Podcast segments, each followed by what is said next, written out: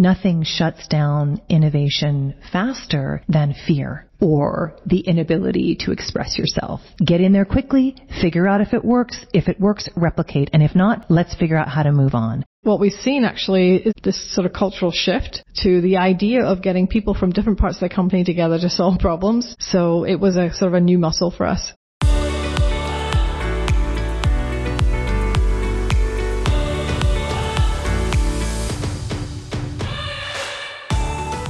I've spent the last four years talking to people about joy at work. And here's one thing I've learned when there's big, exciting change happening, you don't have to look too far to find the joy. Welcome to Joy at Work. I'm your host, Alex Liu, managing partner and chairman at Kearney. This season on Joy at Work, we're exploring the link between innovation and joy. Today, we have a very special episode for you, recorded on site at the Association of National Advertisers the ANA's Masters of B2B conference in Scottsdale, Arizona, back in May. Several members of our Kearney team were there at the conference, listening to marketing leaders talk about their big, innovative initiatives inside their companies. And we had a hunch where there's innovation, there's got to be joy. Turns out we were right.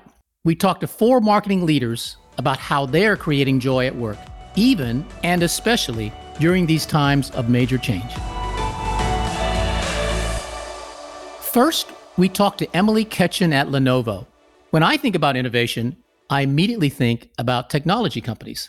So I am fascinated by how teams at Lenovo use the practice of Fupan, a Chinese term borrowed from chess, to quickly identify what's working as they innovate. And they don't just focus on what's going well.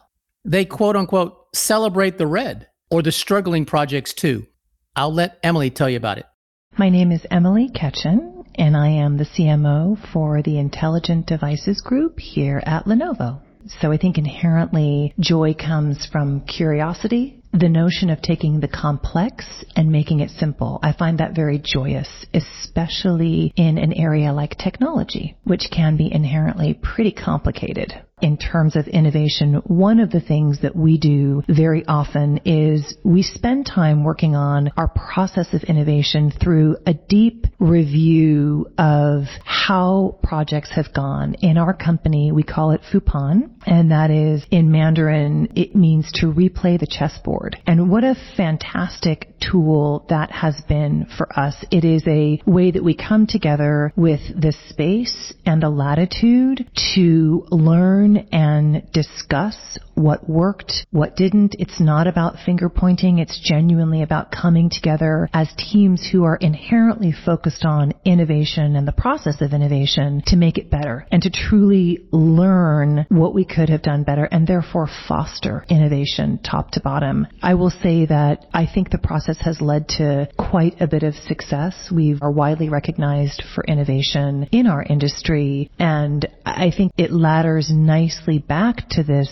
environment environment and priority around examining what worked and what didn't. And interestingly, that can be a very joyous process. It can have tension. It can have moments of discomfort. But at the end of the day, when you're all working towards making things better and you have that latitude and genuine openness makes a huge difference. It's, I think, a way to really grow innovation in companies. Nothing shuts down innovation faster than fear or the inability to express yourself. And so I love that about the organization in terms of leading. A lot of companies have a very simple way of managing projects, the green, the yellow, and the red. And what I have found in the course of my career is lots of greens, some yellows, and not that many reds. And when things work really well in organizations is when you celebrate the red and you encourage teams to come together to table the issues they are struggling with, to look at leaders or team members around the table and to ask the question, what will each of us do to help to solve this problem? How will each of us contribute to the solution? Not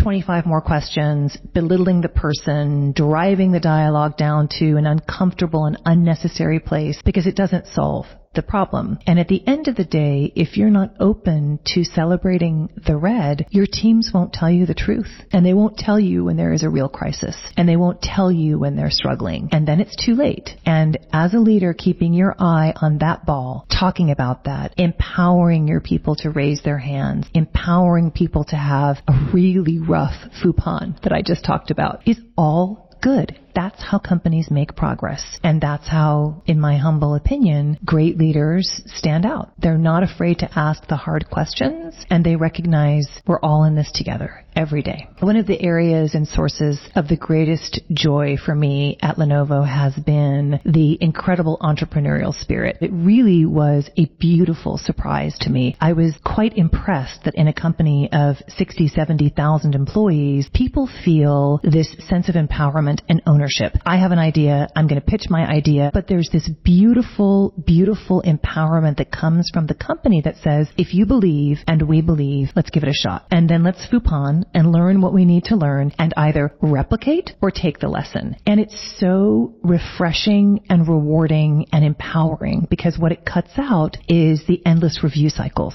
Get in there quickly, figure out if it works. If it works, replicate. And if not, let's figure out how to move on.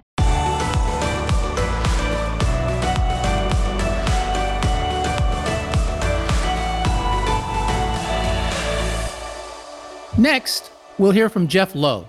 Like Emily, Jeff leads marketing at a technology company. But when he thinks about joy, he thinks about a different word purpose.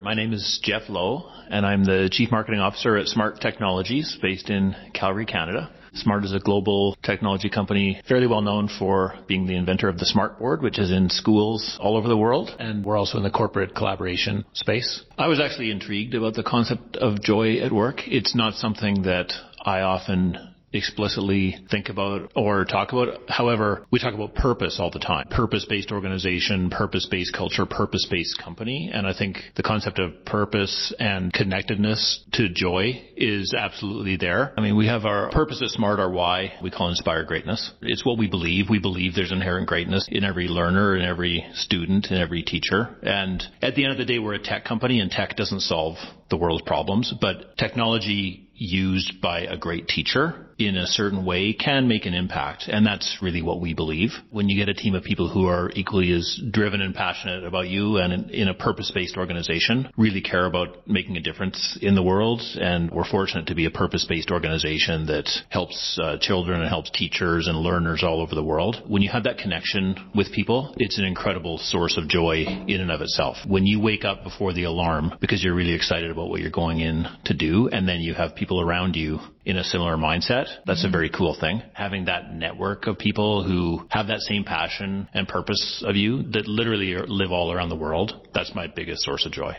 Knowing your purpose is one thing, but bringing it to life is a lot harder. The company recently reorganized. It was a dramatic change and with a simple goal to refocus every single employee's work on delivering that purpose and to meet customers where they are when you look at the customer, customers have fundamentally changed how they behave over the past 5, 10, 15 years. Most corporations haven't in terms of there's still marketing and there's still sales and there's still service and they're still siloed. How do we try to keep up with the customers who are incredibly savvy, incredibly digital and more and more complex every day with how big the buyer group's getting? I think that demands a lot of companies to continue to innovate around that. We took a look at a model of having a traditional sales force and marketing team and customer service team team, just like most companies in the world, and really challenge ourselves to say, is that really customer centric? With the rise of digital and customers can do pretty much everything themselves nowadays, and they don't really care if they're dealing with sales or marketing or customer service. It's just your brand. And so we reorganized half of our company, so the front end of our company, what we call the commercial side of our company, into something we call the unified commercial engine.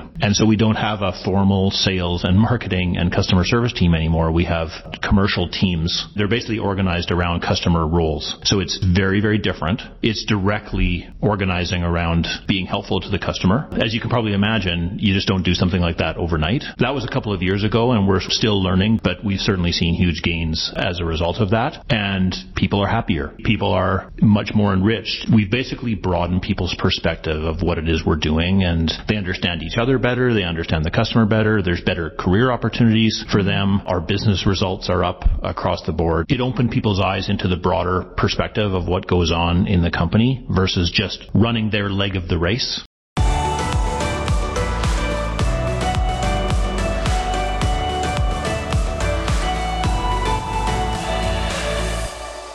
When we talked to Heather Malenshek, she shared her purpose, doing meaningful work in the service of others.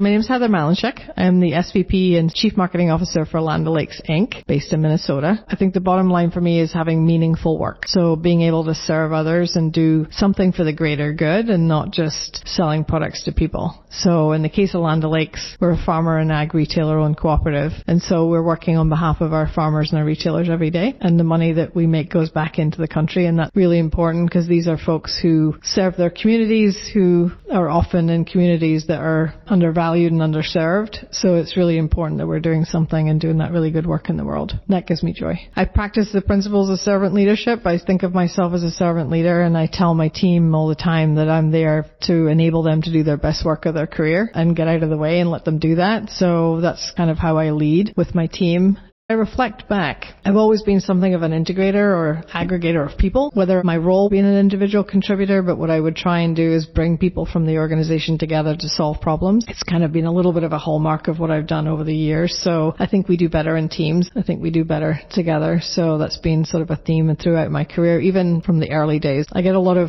energy and a lot of joy from working with people and helping people solve problems. And it's really more than just Land O'Lakes. It's about our farmers, but it's also about these are big world problems that our industry can help solve. And so we call ourselves a convener brand. So I'm thinking of myself as a convener leader, but we call ourselves a convener brand because we can't write big checks because our money goes back to our farmers and the communities. But what we can do is use our voice. It's about how do we help solve some of these big, big problems that we've got. Land O'Lakes is focused on solving problems that matter to their farmers, like feeding the world and connecting rural communities. But bringing people together to solve problems, it's not always easy. And in Heather's case, she had to figure out how to push people beyond their usual polite ways of working to really challenge each other and develop something new, to work through collaboration, not consensus. So I think it was part of our culture and everybody, again, we're a Midwest company. We're very humble in our approach and we're very Minnesota nice. We like people to be happy with the result that we have. So I think we've just sort of fallen a little bit into that, certainly in some cases within marketing. I think the key thing for us was creating the environment and then people got very uncomfortable because we would throw and challenge things. But slowly what happened is people would then get brave enough to throw out an idea and then people would be like, I like that. Let me build on that a little bit. And we just created an energy that I think built some momentum. And so we slowly got into this rhythm where we got to a point where I was so proud of the team because we had people from finance and operations and manufacturing and everything coming together and we were just playing off of each other and people felt good about it. So what we've seen actually is a more of a, this sort of cultural shift to the idea of getting people from different parts of the company together to solve problems, which I'm not saying it didn't happen before, but it didn't happen nearly as often. So it was a sort of a new muscle for us. And we talk a lot about collaboration, not consensus, and what that actually means. And everybody has a voice, everybody needs to be heard, but at some point we're going to make a decision on something. And that's really important for us to be able to move forward. Again, we've built a muscle on the team now that we can, and I think it was good to show the team that it's not always good. You don't always get the thumbs up, this is great. So let's go back to the drawing board and try again. And uh, we got to a really good place.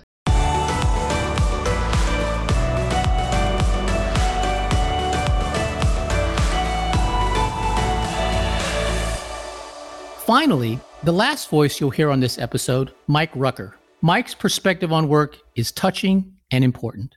I'm Mike Rucker. I lead the NBC News brand studio. We create branded content on behalf of the entire NBC News portfolio. When I hear the expression joy at work, the first thing that pops into my head is how much time we spend at work. Really, truthfully, like that, when I first heard about this, when you first invited me onto the podcast, what I think of is how much of our lives is spent working. Two things in my life have really affected my idea about the role work should play in our life. The first was the pandemic. And I think it's a good thing in that companies started seeing employees as full human beings. Mental health became a topic of conversation, which never really was talked about before. Work-life balance, all these things. And I think that's really important, but that's something that I've always been passionate about. I mean, years and years ago, I worked at a magazine called Time Out New York, and one of my mentors gave me this advice, give your people time off and don't tell anybody about it. And so I had a rule that everybody on my team got their birthday off,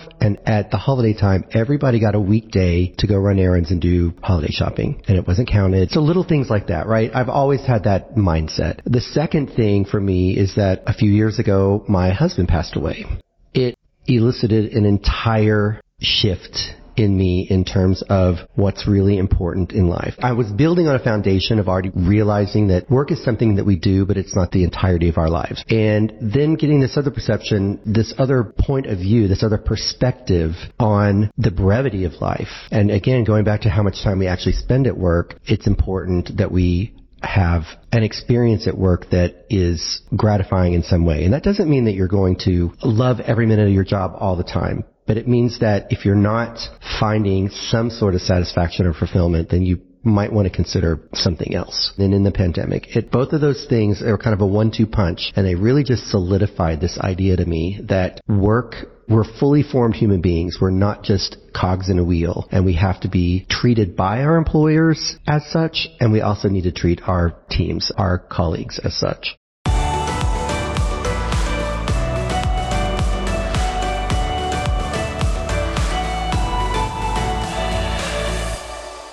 Thank you again to Emily Ketchen, Jeff Lowe, Heather Malenshek, and Mike Rucker for sharing your stories and your perspectives on joy at work during times of major change and transformation. And I'm excited to share that my new book, Joy Works, is coming this fall. I cannot wait to share this deeper exploration of joy at work with you. Joy Works is available for pre order now wherever you buy books.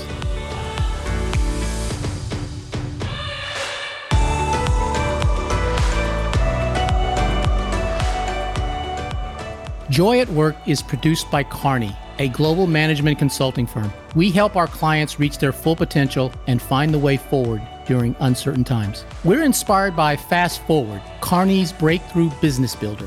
Fast Forward works with leaders across the globe to inspire new business models that enhance stakeholder value and accelerate tech enabled growth.